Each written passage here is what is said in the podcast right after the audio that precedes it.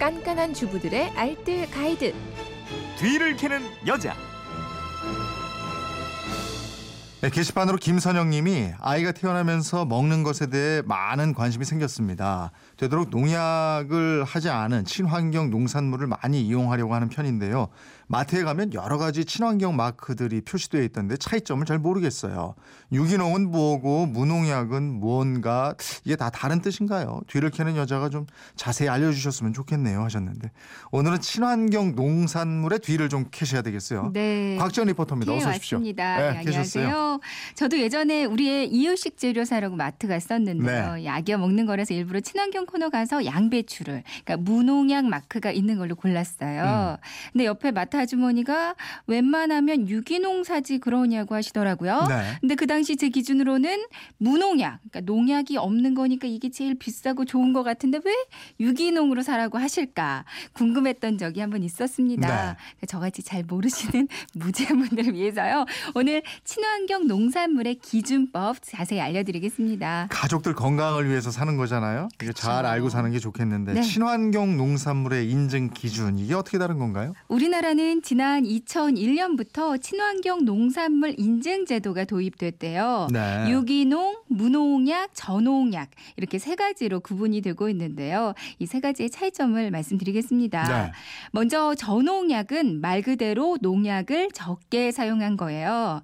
화학 비료 를 사용한 횟수, 그리고 농약을 살포한 횟수, 그리고 잔류 농약이 모두 허용 기준의 절반 이하여야 하거든요. 네.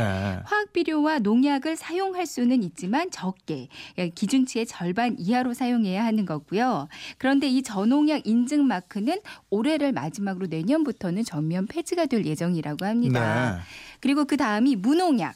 그러니까 유기농 유기농 하니까 무기농으로 알고 계신 분들도 있더라고요. 음, 음. 무농약입니다. 이 무농약 농산물은 농약은 사용하면 안 되고요. 하지만 화학 비료는 사용이 가능한데 권장 사용량의 3분의 1 이내로 그러니까 적게 사용해야 합니다. 음. 그러니까 농약은 안 되고 화학 비료는 가능하지만 적게 네. 3분의 1 이내로 사용해야 한다. 이렇게 알고 계시면 될 것 같아요. 유기농이 가장 까다롭죠. 네, 그렇더라고요. 그러니까 유기농은 농약도 안 되고 화학 비료도 안 되고 이런 것들을 전혀 쓰지 않고요. 친환경으로 키운 농산물을 말합니다. 네. 그러니까 지렁이가 살 수 있는 땅에서 키운 농산물이라고 보시면 되거든요. 음, 음. 거름도 화학 비료 대신에 유기질 퇴비 또 자연 추출물만을 사용해야 한다고 합니다.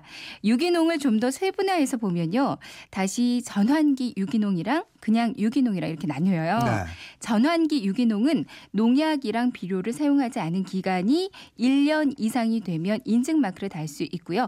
전환기라고 표기가 가능합니다. 네. 그냥 유기농은 3년 이상 전혀 사용하지 않고요. 토양에서도 그 화학 성분이 검출되지 않아야 해요. 음. 그만큼 재배가 가장 까다로운 만큼 최고 등급에 해당한다고 볼 수가 있는 네. 거죠. 그렇다면은 농산물에 남아 있는 잔류 농약 네. 집에서 간단하게 제거하는 팁 좀 알려주세요. 식약처 유해 물질 분석팀으로 문의를 한번 해봤는데요. 네. 잔류 농약을 없애기 위해서는 그냥 흐르는 물로 세척해도 충분하다고 합니다. 그냥 흐르는 물과 수출 넣은 물, 식초, 베이킹소다, 소금을 넣은 물에서 각각 그 농산물을 세척을 해보고 검사를 해봤대요. 네. 그러니까 잔류 농약의 제거율이 모두 80% 이상으로 차이가 거의 없었다고 아? 하거든요. 네. 그러니까 흐르는 물에 그냥 씻어서 드셔도 충분하겠습니다. 예. 농산물에 따라서는 식초나 소금물로 씻잖아요. 그럼 영양소가 파괴되거나 물을 수도 있다고 하니까 이거 조심하시는 게 네. 좋겠죠. 농산물에 따라서라고 그러셨으니까 네. 농산물별로 농약 세척하는 방법도 좀 알려주시죠. 네, 네.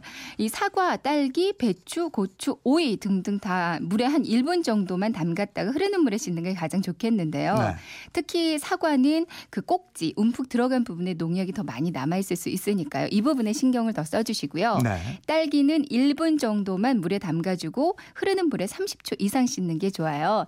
이 딸기는 수용성 비타민이 풍부해서 물에 오랫동안 담가두면 영양소가 빠져나가니까 1분 정도만 담가두는 게 좋겠고요. 네. 배추랑 양배추, 양상추는 겉잎에 농약이 가장 많이 남아 있대요. 음. 과감하게 겉잎 한 두세 장 정도는 떼내고 흐르는 물에 씻으면 되겠습니다. 네.